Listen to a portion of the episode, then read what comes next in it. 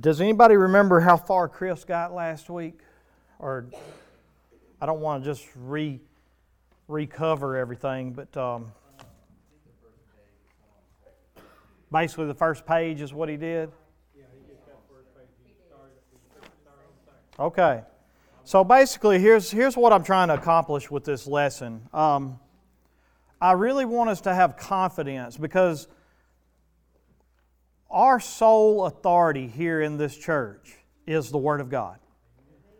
Everything we do backs up, and the Word of God confirms it. The Word of God leads us, guides us. Anything contrary to the Word of God, we do not accept it, we do not follow it.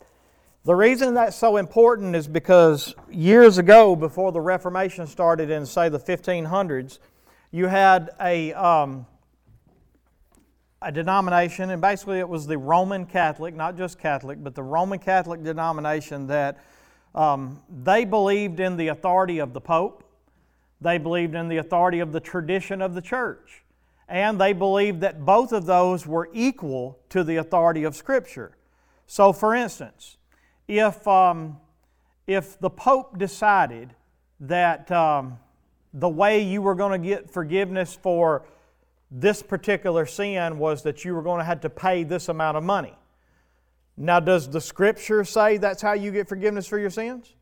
But they believe that the Pope had equal authority with the scripture. So even if the Pope commanded something that did not um, equate to what the scriptures teaches, then it was the authority of God in the church. For instance, if um, the church had a tradition that they had developed over time, um, even if that tradition did not come into accordance with Scripture, then that church tradition was equal in authority to the Scriptures. One of the things that we developed out of the Reformation is what we call sola scriptura, and it's basically Latin for Scripture alone. It means that there is only one authority in our life, and that is the Word of God. And you remember, um, if, if Chris went over it last week, I'm sure he did, is that this is where the first fall of man took place. In Genesis chapter 3, you saw Adam and Eve, and the reason they fell is because they did not believe the Word of God. God had told them very plainly, You can eat from any tree in the garden, but if you eat from this tree, what will happen? You will die. Satan comes along and questions the Word of God. He says, did God really say that if you, and this is what Satan always does. Um, Satan always comes in and questions the Word of God. It's what he did to Jesus in the garden. It's how he always comes along. It's probably how you fall into all of your temptations. He'll look at you and he'll say, you know, really, this is not something that God really has a problem with. Because, and you find ways to justify the sin in your life. Do you not? Come on. I mean, this is what we do. And it's because Satan is always trying to find a way to throw shade on the Word of God. Well, that's what he did in the garden. And because Adam and Eve did not trust the Word of God as the sole authority for their life and for their obedience in this life, because they did not trust it, they fell into sin. And look where we're at today. Here we are simply because they did not trust the Word of God. And so we want to make sure that there, there are all kind of books out there that claim to be the Word of God. Muslims claim that the Quran is the Word of God, right? All right. Uh, Mormons claim that the Book of Mormon is the Word of God. Jehovah's Witness claim that the Watchtower and, and the writings that come through that are the Word of God. And so ultimately, we have to, because our eternal life is at stake on this, right? And so we have to answer the question Is this Bible that we put all of our faith and all of our trust in, is this the Word of God? And do we just blindly believe it? Do we just believe it because that's what mom and daddy always taught us? Or do we see the evidence and do we know for certain that there is evidence to say this is the Word of God and I bank my eternity on it? That's a pretty important answer, a question we have to answer. Wouldn't you agree? And so I tell you today, I don't want you to blindly follow this thing. if, if and, and this is going to sound bad coming from a preacher, but I'm just telling you the truth. If you cannot find enough evidence to support that this is the Word of God, you're wasting your time. That's just the truth of it. But if when we go through this, you can find enough evidence to say, yes, this is the Word of God. Um, it, God has protected it, it is perfect, it is unfallible, it is unadulterated in all its ways, it is truth, it is pure, it is all of those things, and I can model my life by it, I can be obedient to it, I can follow it, then you can be secure in your faith. But let me tell you something. There are a lot of people today that the only reason they're secure in their faith is because they were raised in this thing. There are a lot of Muslims that are the same way, right? There are a lot of Mormons that are the same way. There are a lot of Jehovah's Witnesses that are the exact same way. So, what separates us from them? We need to answer that question. And so, you went through the list of questions, I'm sure, last week. Um, Savannah, did y'all get one of these? Okay. So everybody's got one, right? So you see on the first page, there's a list of questions that we're trying to make sure that we can answer. The first one is where did the Bible come from? That's a pretty important question, right? Where did it come from? Whose thinking does it reflect? Is this just some wise men that prayed to a God and this is the words that they wrote down and it just reflects their thinking? Or is this God speaking every single word of this to mankind? Um, next question Did any books of the Bible get lost in time past? Pretty good question, right? Because there are books today that are in other Bibles um, the book of Enoch, uh, the, the book of um, wisdom, the book of um, Bel and the dragon. Um, there, are, there are many books uh, that, that are in other Bibles that are not in your Bible. And so is there books that have gotten lost over the time that we should be looking at? That's a good question to answer, right? And then the next question What does the Scripture claim for itself? So, what does Scripture say about itself? Because if this is our sole authority, we want to know what does Scripture say about Scripture and, what, and how we should live our lives after it. And then, does it live up to its claims? So, I, I, I don't want circular reasoning. Y'all know what I mean by circular reasoning, right? I don't want to just say, okay, well, the Bible says the Bible is this, so that's why I believe it. Does that really make sense? Because what if the Quran says that this is what the Quran is? Should we believe that? So, does it back up the claims that it gives for itself? That's the question we have to answer. Who wrote the Bible, God or man? Um, has Scripture been protected from human tampering over the centuries? That's a good question, right? That's a very good question. I had a friend of mine that's no longer with us today, but um, when I would talk to him about the Bible, his, his words to me all the time were, That book has been through too many human hands. You can't trust it today. And let's be honest 2,000 years going through human hands, it almost sounds legitimate, right? So, can we answer the question Has Scripture been protected from human tampering over the years? And then, how close to the original manuscripts are today's translations? Because you know, y'all ever played the game? Uh, you ever seen the game played where you whisper something to one person and then that person whispers it, and by the time it gets to the very last person, what have you got? That's right. And so, as it's been handed down, how do we know that the Bible hasn't done the same thing? So that's a good question that we need to answer. Um, is there more scripture to come beyond the current 66 books? So why, why, why does our Word of God stop with Revelation? I mean, Joseph Smith said he got the Book of Mormon, he said he got revelation from God from an angel and he wrote the Book of Mormon. So how do we know he didn't? Good question, right? All right, so we're going to answer those things through this study. The next thing who determined and on what basis that the Bible would be composed of the traditional list of 66 books? So, who made that decision that this is your Bible and these are the books? Because there have been many books written, many books written over the ages, all right? And so, who decided that these books are the ones that your Bible would be composed of? Next, if the Scriptures were written over a period of 1,500 years, passed down since then for almost 2,000 years, and translated into several thousand languages, what prevented the Bible from being changed by the carelessness or ill motives of men? And then finally, does today's Bible really deserve the title, the Word of God? Now, it may sound to you right now that I'm trying to talk you out of it, don't it? But I wouldn't be asking these questions if I didn't think I could give you the answers to them. And I do know that we can. And you are going to get those answers as we go through this study. But we want to make sure that we answer these questions. So, undoubtedly, these questions have bombarded the minds of many. A study of the Scriptures alone settles all the questions to the extent that there is no need to be bothered by them again. And Scripture will give this assurance. And then again, um, if he went through the scripture self claims for yourself, you'll remember that basically from the beginning to the end, uh, Genesis chapter 1, verse 3, the Bible says, And God said, Let there be light. So, how do we know that Genesis is the Word of God? Because the Bible claims that God said, and this is what was being written down, is what God said, this is what God was doing. And so, and then in Malachi, the same thing. If you were to go to Malachi 4 3, you'll see, Thus says the Lord. So, whenever we would get to a certain part of the Scripture, it wouldn't just say, Thus says Malachi, or Thus says Isaiah, or Thus says Ezekiel.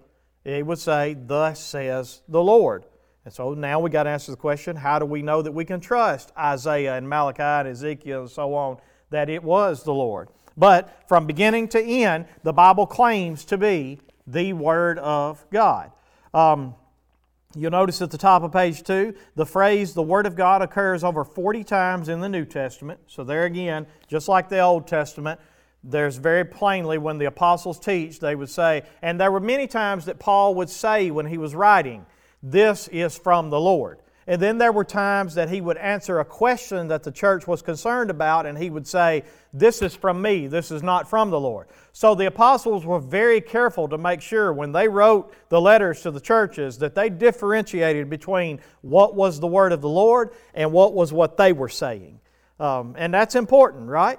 Because we don't want to trust man's word. You don't want to trust me. Trust me.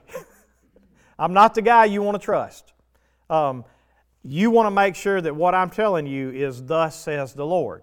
And if I can't point to you to show you, Thus says the Lord, do not believe me, do not trust me, do not follow my teaching.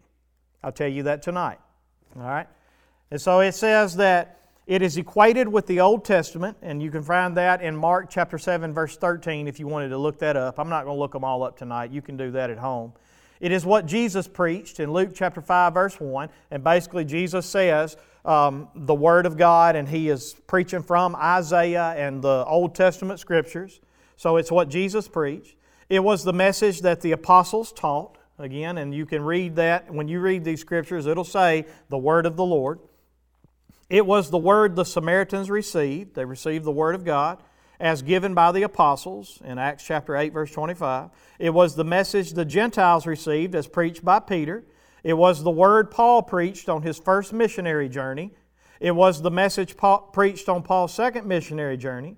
It was the message Paul preached on his third missionary journey. And so here's what you're seeing in this the apostles, the New Testament that we have today, is nothing more than the, the apostles preaching the Old Testament in light of Jesus Christ. You see what I'm saying?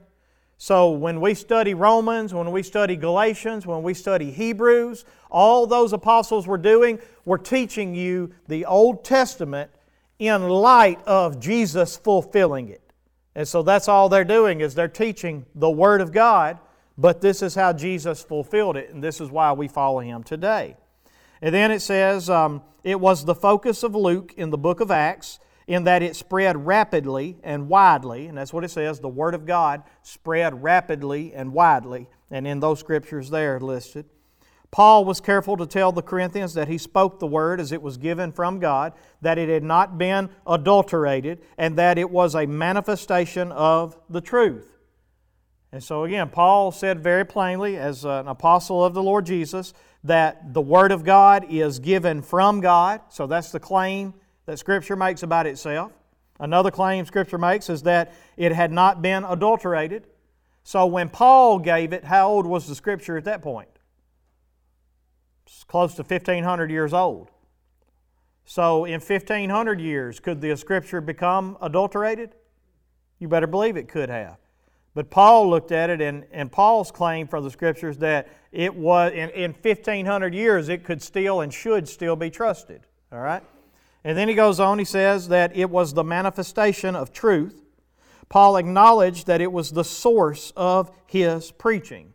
And again, you can go home and you can read, and I encourage you to go home and look at those scriptures and see does it say what this study is telling you that it says? Next, Psalm 19 and Psalm 119 plus Proverbs 30, verse 5 through 6, make powerful statements about God's Word, which set it apart from any other religious instruction ever known in the history of mankind. And I'll just give you the summary of that. All of those scriptures say things like this The law of the Lord and the Word of God is perfect. It says it is sure. It says it is right. It says it is pure. That means that it's, there's no error in it whatsoever. It says that it's clean. It says that it's true. And so those are the claims that Scripture makes about itself. Now, that's some pretty bold claims, right? A bold claim to say that it is right, it is the only truth, it is the only thing without error, it is pure. Purer than gold refined by fire is what it says. So that's a claim that it makes. These passages make the case for the Bible being called sacred writings and holy writings, and you can read those in 2 Timothy 3:15 and Romans 1:2. The Bible claims, and these are claims the Bible makes. The Bible claims ultimate spiritual authority in doctrine, in reproof, in correction, in instruction in righteousness. So that's a claim that it makes that if you will follow this word of God, that you'll be correct in doctrine, that you'll be correct in reproving when you need reproof, that you'll be corrected when you need correction, and that you'll be instructed in righteousness. So that's a bold claim because there's nothing else in this world that can do that. And then it says Scripture asserts its spiritual sufficiency. What does sufficiency mean? It's all you need. So the Scripture claims that the Scriptures are all you need. So you don't need some external revelation. You don't need some new prophet out here giving you some dream or vision that they've had. The Scriptures are sufficient. Now that Christ has come, and we'll see this from the Scripture here in a minute, but now that Christ has come, Christ has given you everything you need that pertains to righteousness. Before Christ came, you needed prophets. You needed dreams, visions. God spoke through burning bushes. God came down in clouds on mountains. God came down in pillars of fire. Um, God uh, spoke to people through angelic visits. Uh, God spoke to people through um, donkeys. Y'all remember that? Um, there were many ways that God spoke to people. But go with me in your Bible to Hebrews chapter 1.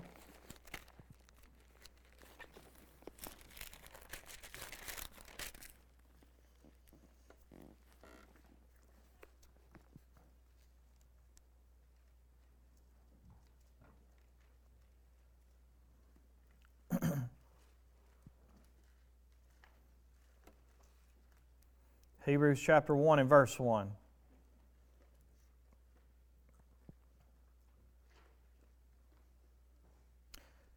And notice it says, long ago, at many times and in many ways, God spoke to our fathers by the prophets.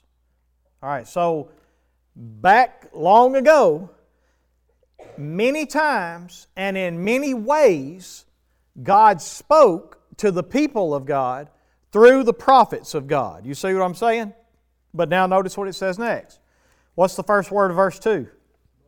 But in these last days, He has what? He has spoken to us by His Son, whom He appointed the heir of what? All things. Jesus ain't going to leave nothing out that you need. And then notice, not, notice how he's able to do that. Through whom also he what? He created everything that is.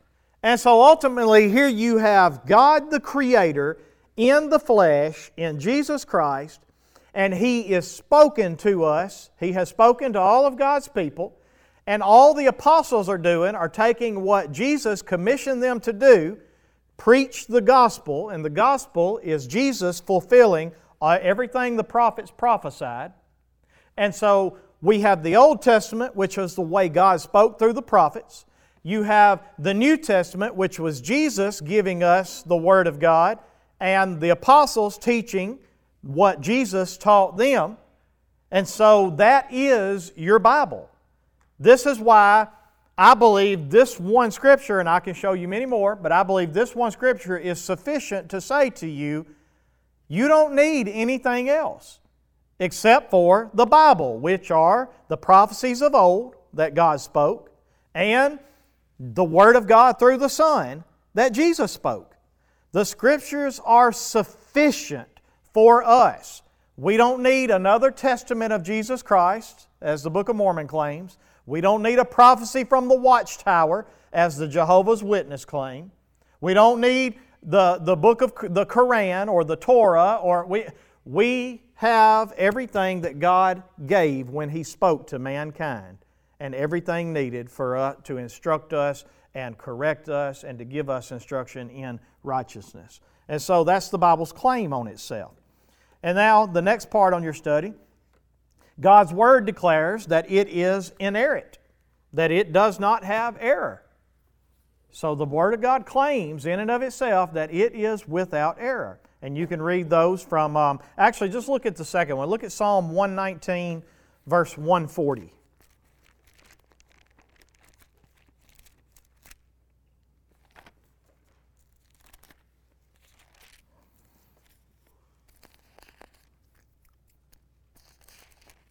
And this is one, there's other scriptures that you can look at and see what it says. But Psalm 119, verse 140. And it reads a little different in the English Standard Translation. Uh, I don't know if anybody in here has a King James or not, but, um, but it, it's still the same no matter, how you, no matter how you translate it. Psalm 119, verse 140 says, your promise is well tried. The King James, the New King James, and I think even the New American Standard maybe says it to these words. It says, Your word is very pure. In other words, pure, what does pure mean? If you've got pure gold, what is pure gold? Without blemish, without flaws. There's, there's nothing wrong in it. And that's exactly what he's saying right here in Psalm 140 when he says, Your promise is well tried. In other words, it's been, it's been through the furnace of affliction. Um, there has been no slag that came to the top to wipe away. It is pure as pure gets. And you could also find that in Psalm chapter 12, verse 6 as well, Proverbs 30, verse 5 at the first part of it, John 10, 35. So it declares that it is inerrant, it declares that it's infallible. It, it, it, that it cannot fail, that it does not make mistakes in 2 Timothy chapter 3, verse 16 and 17. In other words, it is true and it is therefore trustworthy. All of these qualities are dependent on the fact that the Scriptures are God given. And that's exactly what uh, Paul told us in 2 Timothy 3. He said, All Scripture was given by inspiration of the Holy Spirit. Uh, 2 Peter chapter 1, verse 20 and 21 said that the Word of God was given by the prophets of old as the Holy Spirit moved in them and they wrote what God spoke to them. And so, if it is the Word of God speaking to them, shouldn't the Word be pure? So, this claim Scripture makes, if it's truly the Word of God, should, that should be true. All right, keep reading with me in the next paragraph. In Scripture, the person of God and the Word of God are everywhere interrelated. So much so that whatever is true about the character of God is true about the nature of God's Word. God is true, impeccable, and reliable, therefore, so is His Word. What a person thinks about God's Word in reality reflects what a person thinks about God. All right? Thus, the Scripture can make these demands on its readers. And here are the two demands that the Scripture can make. Now remember, this is based on the fact that it is pure, unadulterated, it is true, it is good, only thing that can lead you in righteousness and correction. Based on all of those claims, this is what demand the Scripture makes on its people. Um, the first one, so he humbled you allowed you to hunger, and fed you with manna which you did not know, nor did your fathers know. Why did he do this? That he might make you know that man shall not live by bread alone, but man lives by every word that proceeds from the mouth of the Lord. So here's the point of that. And you find that in Deuteronomy chapter 8, verse 3. The reason why God allowed the Israelites to hunger through the wilderness and He only fed them what was sufficient for each day. You remember what would happen if they tried to collect more than enough for just that day? It turned to worms. God allowed them to only eat so much, to only collect so much food. Why? Because He was teaching them that they had to rely on Him day after day after day. That's something me and you could take a lesson from, couldn't we? You know, it's, it's one thing to be blessed by God, and I'm so thankful that I am. But most of the time, that blessing from God keeps me from relying on Him day after day after day. And I'll get up every day and I'll never look to Him and actually understand that unless He gives me what I need that day, I'm not going to be sustained by it. Not only that, but unless I follow Him in obedience, then I'm not going to live because that's where life comes from, is by staying with Him, right? It was whenever Adam and Eve disconnected themselves from the source of life through sin, they separated themselves from God. And if you separate yourself from the source of life, let me ask you this if I go over there and that Christmas tree were plugged up and it were lit up and it were beautiful, but I went over there and unplugged it, what would happen? It'd go out, right? Why? I took away its source. We have to understand all source of life comes from God. And so ultimately, we don't live by bread alone. Now, notice, he didn't say that we don't live by bread because how many of you know you live by bread? But you don't live by bread alone. No, you live by every word that proceeds out of the mouth of God. That's how you live. Why? Because His Word is true it's pure. It instructs you in righteousness. It reproves you. It corrects you. Y'all, y'all following me? So it can demand that you live your life by every word of this, of this word because of the claims that it makes for itself. What's the next claim? I have not departed from the commandment of his lips. I have treasured the words of his mouth more than my necessary food. Job 23, verse 12. What demand is that making? More important than your breakfast, dinner, and supper, right? How many of y'all, if you don't have breakfast by a certain time in the morning, you go weak and you can't get through, you start, or, or, or uh, you know, and now like me, I do fine through the breakfast and through dinner. I can go without all day long. Sometimes I won't drink nothing but a cup of coffee all day. But by the time supper time gets here, I need something to eat. I need some substance. And what he's saying here is the Word of God says that it is more important than your necessary food. In other words, there's nothing more important than the Word of God in your life. All right, so next let's look at the publishing process. How did we get this Word? How did it come to be the Word of God? The Bible does not expect its reader to speculate on how these divine qualities were transferred from God to His Word, but rather, the Bible anticipates the questions with convincing answers. Every generation of skeptics has assailed the self claims of the Bible, but its own explanations and answers have been more than equal to the challenge. The Bible has gone through God's publishing process in being given to and distributed among the human race. Its several features are discussed below. So here are the pro- here's the process and the steps of how we got the Bible. The first step came through revelation. This is how you got the Bible. Let's look and see what it says. God took the initiative to disclose or reveal Himself to mankind. Hebrews 1 1. And I read that to you a minute ago. Long, a time, long ago, in many ways, in many times, God spoke to our fathers through the prophets. Many ways. All right, so that's how the Word of God got to us first time. Let me ask you a question though. How do we know that we can trust those prophets. Because there's still prophets today that are claiming God is giving them revelation. How do we know which prophets to trust? Where do you, do you know where we find that at? Deuteronomy chapter 18. You're dead on. Y'all go with me there.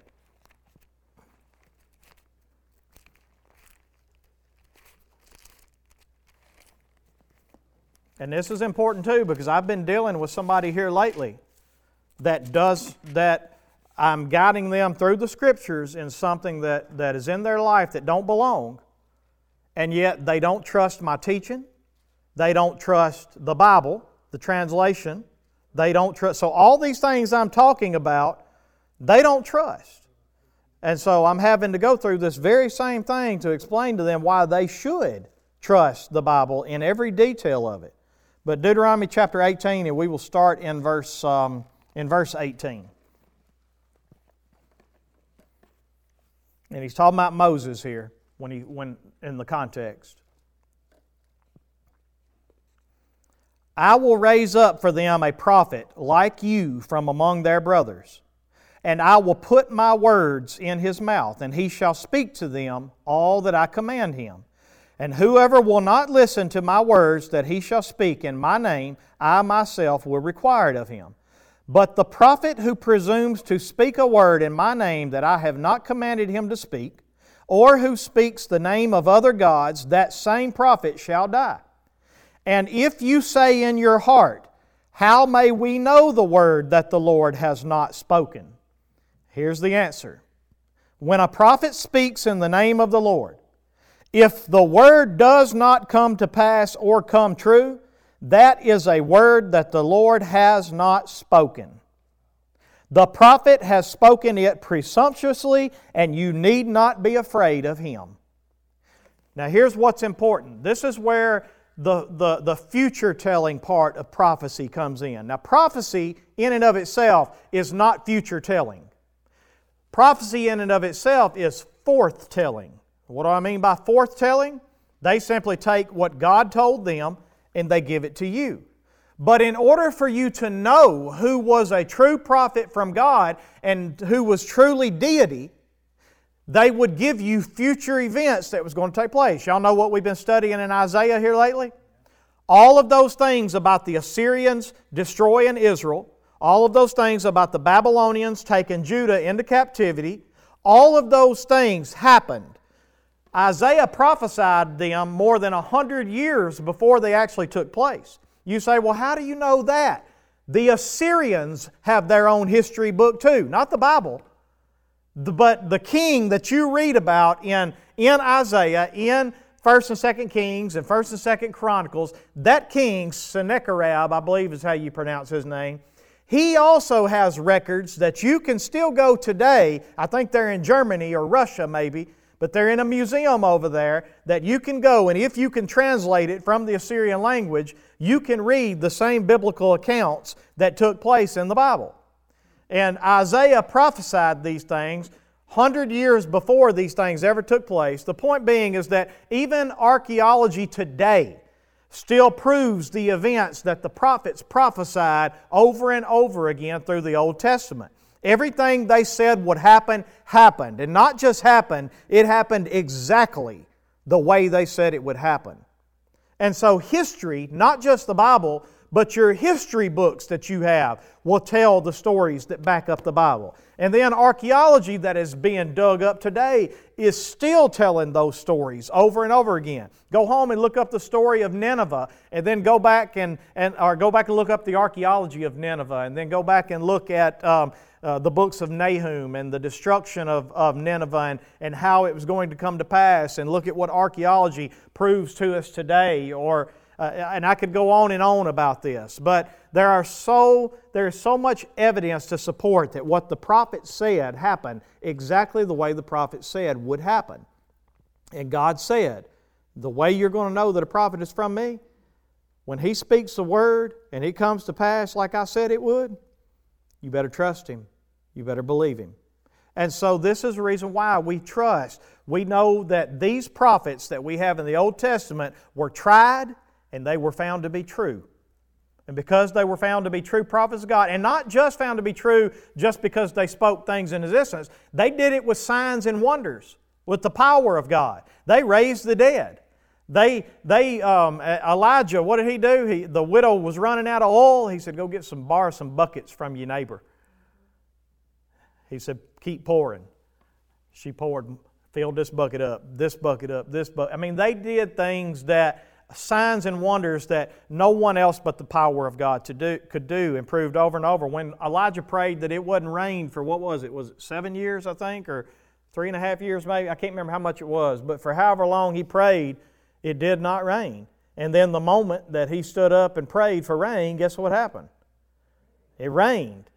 Um, I mean, I could go over and over how these prophets that we have today were tried and they were found to be true prophets of God. They all agreed together, were in accordance with each other um, from over a period of 1,500 years, these writers wrote. Moses did not live in the same time as Isaiah or Ezekiel or Joel or Nahum or Habakkuk or Obadiah, or Jonah. I mean, they didn't live in their same time periods, and yet their prophecies were right there with each other. The same way with the New Testament. Um, they, the, it, the, the Bible agrees from front to back it, it interprets itself all the way through, and yet it was written over so many different authors, over so many different years, and even over so many different continents, is, is how this thing was put together. And so that's the proof that we have of the prophets. Um, notice what it says in your paragraph on the study thing again. It says, the vehicles varied, in other words, how God revealed Himself. And, and you know, let me say this too. The Bible speaks of two different kinds of God revealing Himself. Um, theologians like to, call, like to call them the general revelation of God and the special revelation of God. The general revelation of God would come from scriptures like Psalm chapter 19 that said, The heavens declare the glory of the, the, the Lord, the firmament declares His handiwork. In other words, when the psalmist looked at the stars in the sky and he looked at the mountains and the oceans. He saw God revealed in that, right? Now, anybody should be able to see that, right? If you have eyes to see, you should be able to have a general revelation about God. Paul said the same thing in Romans chapter 1. He said that, that we are without excuse to not give God honor, even if you've never heard the gospel before. Why? because his invisible attributes are clearly seen by the things that are made. In other words, when you look at creation, all the things that are made, you see a general revelation about God.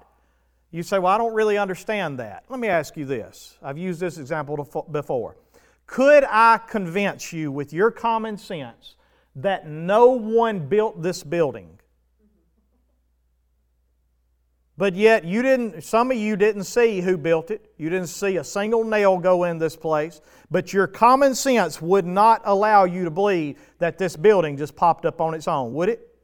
You know, if the building exists, you see the evidence of a builder. I remember I had this couple one time that was struggling, and the husband was even struggling with his faith. They didn't even know if he even believed in God anymore. And they were coming up to my office to be able to sit down, and, and, and we were going to counsel for a little while before he got there, I took some peanuts, and I have grout, I have tile, so I had the grout in the floor, the lines. And I took these peanuts and I laid them, stacked them in a row, probably about 20 peanuts in a row. Where they walk in at, they would have to step over these peanuts to get in. And so when they walked in, sure enough, they stepped over the peanuts and they sat down on the couch. And I was not going to say anything until they asked me about those peanuts. And so we sit there and we chatted for about five minutes, and finally he spoke up and he said, Brother Kevin, why in the world did you put peanuts in the floor like that? And I looked at him and I said, You know, I have never noticed that. And he sit there for a minute and he didn't say anything and he, he was real puzzled. He looked back at me and he said, No, really, why did you put those peanuts in the floor like that? And I said, Brother, I, I have never seen that. I did not know that that was there. This is the first time I've seen this. You are just now pointing that out to me. He said, Do you think I'm stupid? I was offending him at this point. He said, Do you think I'm stupid? And I said, No, I don't think you're stupid. I said, But I don't know what you're talking about. I said, I see them there, but I don't know how they got there. And he just kind of shook his head. He turned around and he said, Somebody put the peanuts in the floor. And I said, Why is it so hard for you to believe that peanuts can't land in the floor and just line themselves up like that? He said, Because peanuts cannot line themselves up in the floor. And I said, But you're here tonight because you're telling me that you, don't, that you believe that creation can just order itself the way that it is. You don't believe peanuts can stack themselves in a straight line, but you believe these human bodies created the way they were just happened by hap- happenstance. Your common sense will not, general revelation of God is enough for your common sense to go, there is a creator. I may not know any other revelation about him, but there is a creator because the creation exists. The creator exists. That's general revelation. Special revelation, on the other hand, comes from things like you remember when uh, God appeared to Moses in the burning bush. So here we have God not just revealing himself through creation, but actually speaking to Moses, Moses and telling Moses, This is what I want you to do. This is where you're going to go. This is how you're going to follow me. This is who I am. This is what my name is. This is what I'm going to do for you, and this is what I'm going to do for my people. That's special revelation. Everybody didn't get that, did they? Everybody in the world gets general revelation. But only certain people got special revelations, and that was through the prophets of old. All right? Y'all tracking with me? So, uh, and I could go on and on and on um, through that, but um, I'm not.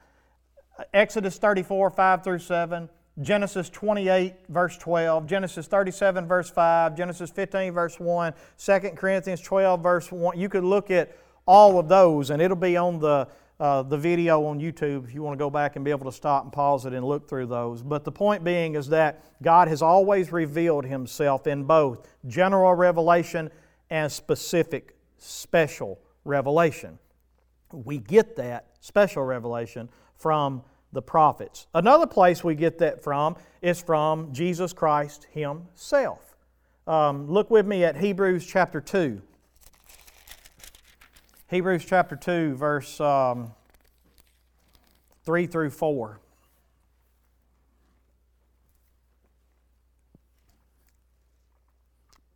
Actually, start in verse 2. Hebrews chapter 2, start in verse 2.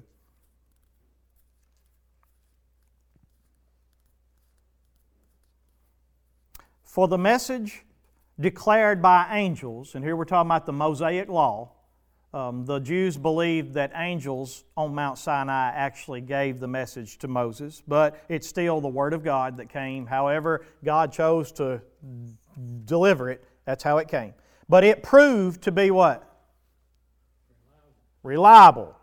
All right, so again, it proved, the Old Testament has proven to be reliable. History has proven it, signs and wonders has proven it, everything has proven. God did not just give them this word and say, I just expect you to believe it without any evidence. No. The people that, you remember the uh, Elijah on Mount Carmel? He said, okay, we're going to figure out who the true God is. Y'all remember that? And they had this little battle, if you will. And God was the one that proved to be true when fire called down from heaven and burned up the sacrifice. And if you've been in church any length of time, you remember that story. But again, it was proven that you could rely on the Word of God in the Old Testament. Well, let's keep reading in verse, um, verse 2.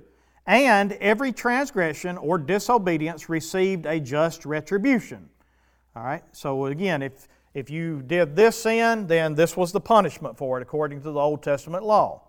Verse 3 How then shall we escape punishment if we neglect such a great salvation? And here it's talking about the word of Jesus Christ. Because look at verse 1 of chapter 2. Therefore, we must pay much closer attention to what we have heard. Not the old message, but the new message. The old way is the way God spoke to us through the prophets, and that was good and it was reliable. But now we're listening to how He has spoken to us through His Son, right?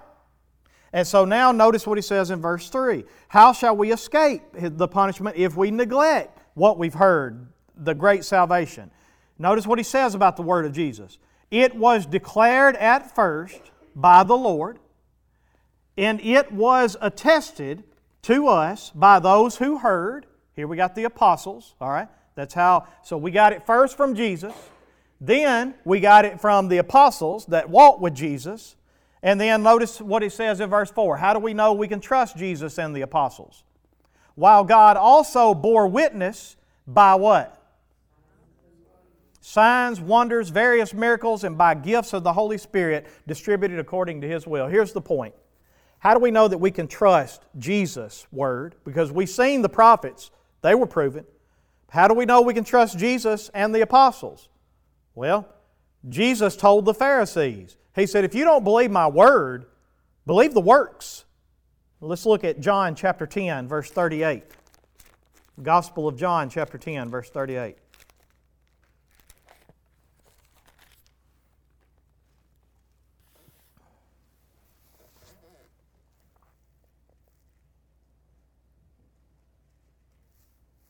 And start in verse um, Start in verse 37.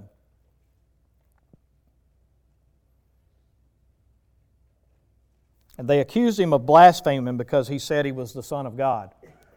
But look at what he said, his response to them in verse 37. If I am not doing the works of my Father, then do not believe me. I like that. But if I do them, do what? The works. If I do them, even though you do not believe me, believe what? In other words, Jesus did not come here and just say, Hey, I'm the Son of God, believe in me. Jesus came here and proved it. That's what the whole Gospel of John is about. The whole Gospel of John are about the works and the signs that He did so that you might believe that He was the Son of God. And so what Hebrews, what the writer of Hebrews is telling us is that you can believe the prophets of old because it proved to be reliable. And you can believe Jesus and what He has told us because He proved that He was reliable. You remember what the, the disciples said about Jesus? They said, Who in the world is this that even the winds and the waves obey Him? They'd never seen anything like that before. Who is this that even the winds and waves? The Roman centurion said, Lord, you don't even need to come to my house. Just say the word, and my son will come back to life. Just say the word. And sure enough, on the way home, his servant met him and said, Your son's alive. He said, What time did this happen? And the servant told him the time. And the servant knew that was the time that Jesus said, Go your way, your son will live. And so, you know, there, I could go on and on and on again. When Jesus takes uh, two fish and five loaves and feeds 5,000 and has 12 basketfuls left over. I mean, he proved over and over and over again. When Lazarus was dead, he waited four days. Four days, so that everybody knew he wasn't playing possum. and Jesus got there and he said, Lazarus, come forth. And what did Lazarus do? And he looked at Martha and he said, I am the resurrection and I am the life. Do you believe me? And so Jesus proved over and over again that his word could be trusted, that he indeed had the power of God, that he was the Son of God, that he did the works of God. And even if you don't believe him, you better believe the works. And so that's what he says in Hebrews chapter 2, verse 3 through 4. He says, God also bore witness by signs and wonders and various witnesses, by gifts of the Holy Spirit distributed according to His will. All right? So we can trust Jesus' word, right? Now the apostles, because that's the rest of the Bible, that's the New Testament. Can you trust the apostles? Because what if they just didn't want to look like idiots because they followed this man and then he dies and so now they've just got to act like he rose from the dead because they don't want to look stupid.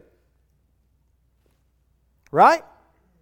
So, can you trust the apostles? Well, look with me if you would at Acts chapter 14, verse 3.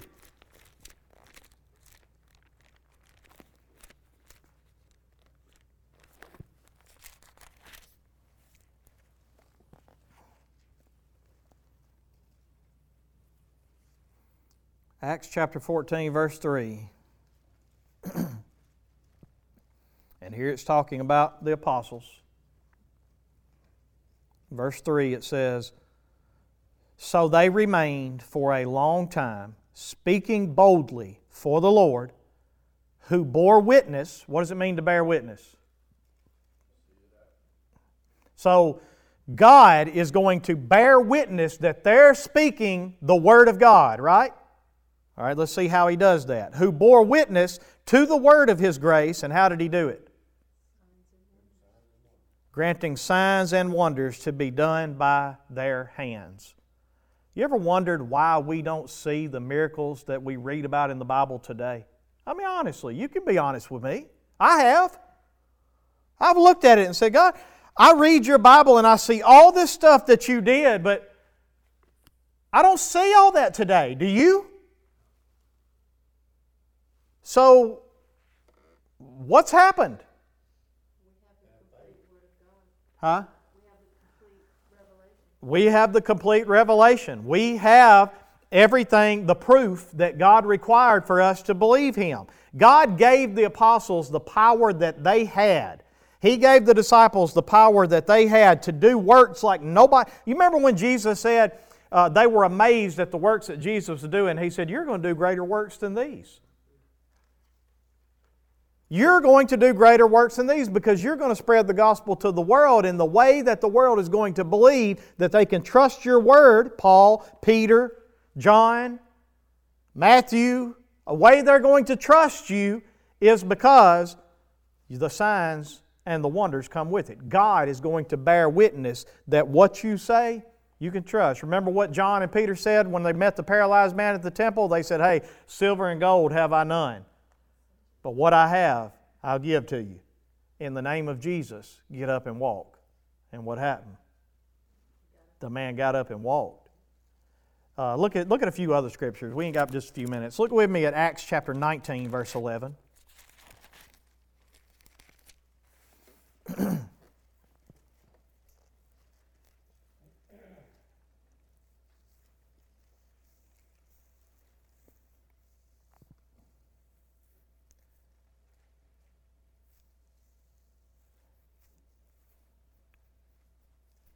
And God was doing extraordinary miracles by the hands of Paul. What does that mean? Nobody'd seen things like this before, right? You remember when Jesus told his disciples, Greater things are you going to do because I send you, because I go to the Father? You remember that?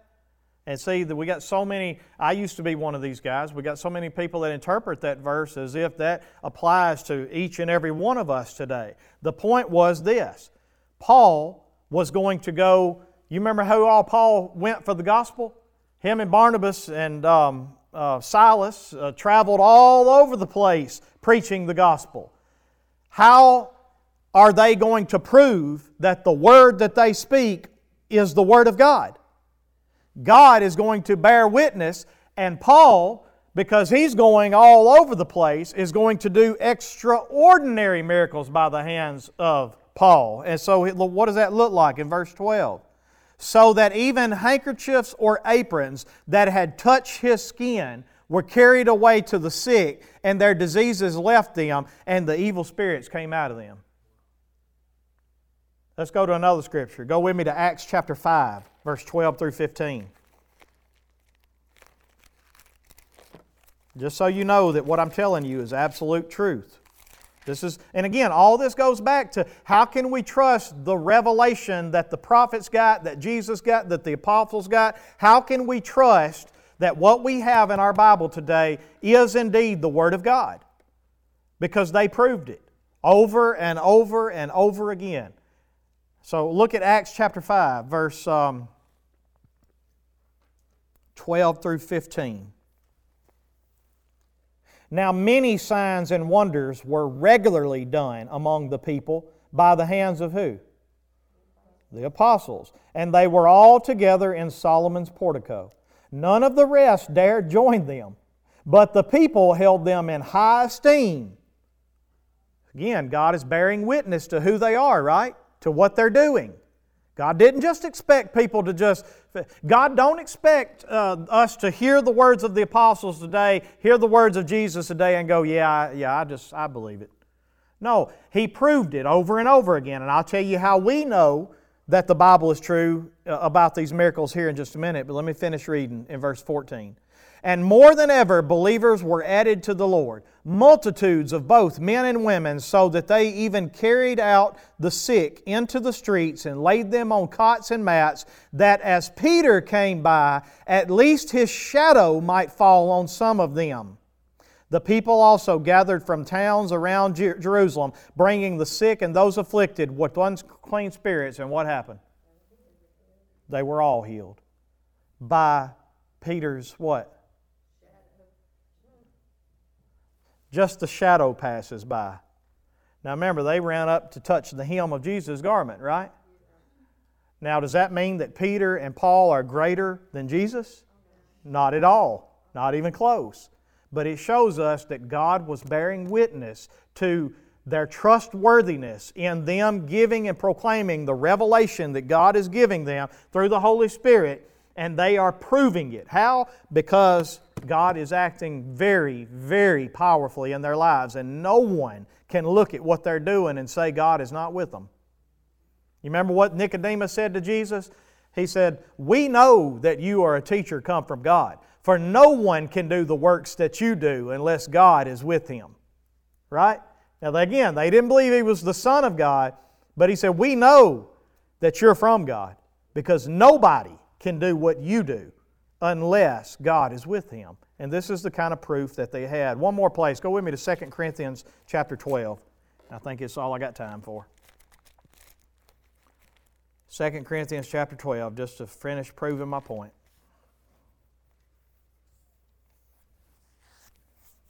Chapter 12, verse 12.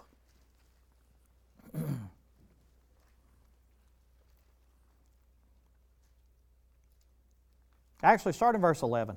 Remember, because what's happening here is Paul is trying to have to prove to them that they can trust him. Paul's having to prove to them that eh, what he says is the Word of God, that he is an apostle of God. Notice what he says to them I have been a fool. You forced me to it, for I ought to have been commended by you. For I was not at all inferior to these super apostles, and he's talking about the people that were that were condemning him and the leaders that were stepping up in the church and saying, You can't trust Paul, you can't trust his word. But then look what he says, even though I'm nothing. But look at verse 12. The signs of a true apostle were performed among you with utmost patience, with signs and wonders and mighty works. This is the reason why when somebody tells me today that they're an apostle, Show me your signs, right? Show me the true signs of an apostle. You show me the true signs of an apostle, we'll sit down and we'll talk. Until then, no. Because the apostles were given the Word of God through Jesus Christ, through the Holy Spirit, and their job was to do just like the prophets of old, to give us the revelation. So there you have God's publishing system of how we got the Old Testament and can you trust it? Well, can you trust Moses? You better believe it. Go back and read about him. He parted the Red Sea. Can you do that? Walked across on dry land. He brought water from a rock in a desert. He brought manna from heaven. I mean, I, shall I go on and on and on? But the point being is that with great signs and wonders, he proved you could trust him. Um, the accounts of uh, Elijah and Elisha and all the prophets of old and Isaiah and, and all that they did, they proved over and over again that yes, the revelation that they received could be trusted to be from God. And you should believe it and you should follow it. And then Jesus. He gives us, He speaks the words of God to us. The Bible says, in the beginning was the Word, and the Word was with God, and the Word what? Was God. And so Jesus comes and He gives us and lives out the Word of God in front of us, gives us His life, shows us what He does, shows us who He is, proves it over and over again. Then He commissions the apostles go into all the world and preach the gospel. Baptize them in the name of the Father, Son, and the Holy Spirit, and teach them to observe everything that I have commanded. And then we have the apostles' revelation that they give. And this is going to lead us into next week. Another part of the, uh, the, um, the publishing process is if it did not have authority from a prophet of some kind that had proved to be a true prophet of God, if it did not have authority from Jesus Christ Himself or an apostle that Jesus selected and that proved to be an apostle of Jesus Christ, it did not get included into the Bible. And so, this is what we're going to get into how it got published and how we got the books that we got. Is everybody on track with me so far? You see what I'm getting at? So, so far, is there, and I've only touched the surface of it, but so far, is there enough evidence for us to believe that your Bible is the Word of God? So far, there's enough evidence to believe that. Now we've still got to answer the questions Has it been corrupted over the last 2,000 years? Has it, uh, you know, uh, um, passed through many hands? Uh, so, anyway, we got a lot of questions that we still got to answer. Keep your, keep your little form uh, your little study guide. Put it in your Bible. Make sure that when you come back, you have it with you because you'll need it again. And uh, we'll pick up next week on the second part of the publishing process the inspiration that God gave when He gave the revelation. Any questions? You were talking about uh, why don't we see any miracles today? Yeah. I think we do. I think yeah. You're right. But what I'm getting at, I'm not saying that God does not still work today because we know that He still heals. We know that He still, um, he still does many miraculous things. But not like you see. When was the last time that we took a handkerchief that somebody had touched and, the, and everybody that touched it was healed and everybody. The point being is that the kind of miracles that we saw the apostles able to do that, that we still want to see today, the kind of works that Jesus did that we still want to be tapping today, they were there because it was God witnessing to their reliability. And so now that that has been established, and now that the Word of God has been established, that God has spoke, first through the prophets, then through Jesus, then through the apostles, and He has given complete revelation from the beginning of creation all the way to the end. He has left nothing out. There is nothing more that God needs to reveal. Because who is going to come that can reveal something more than what Jesus revealed? You see what I'm saying? And so this is the reason why that when we look at the Bible, we believe that it started with Genesis, it ended with Revelation, and it is because it came from prophets, it came from Jesus, and it came from the apostles, all of which God said, here's how you're going to know you can trust them and it happened exactly the way that he said.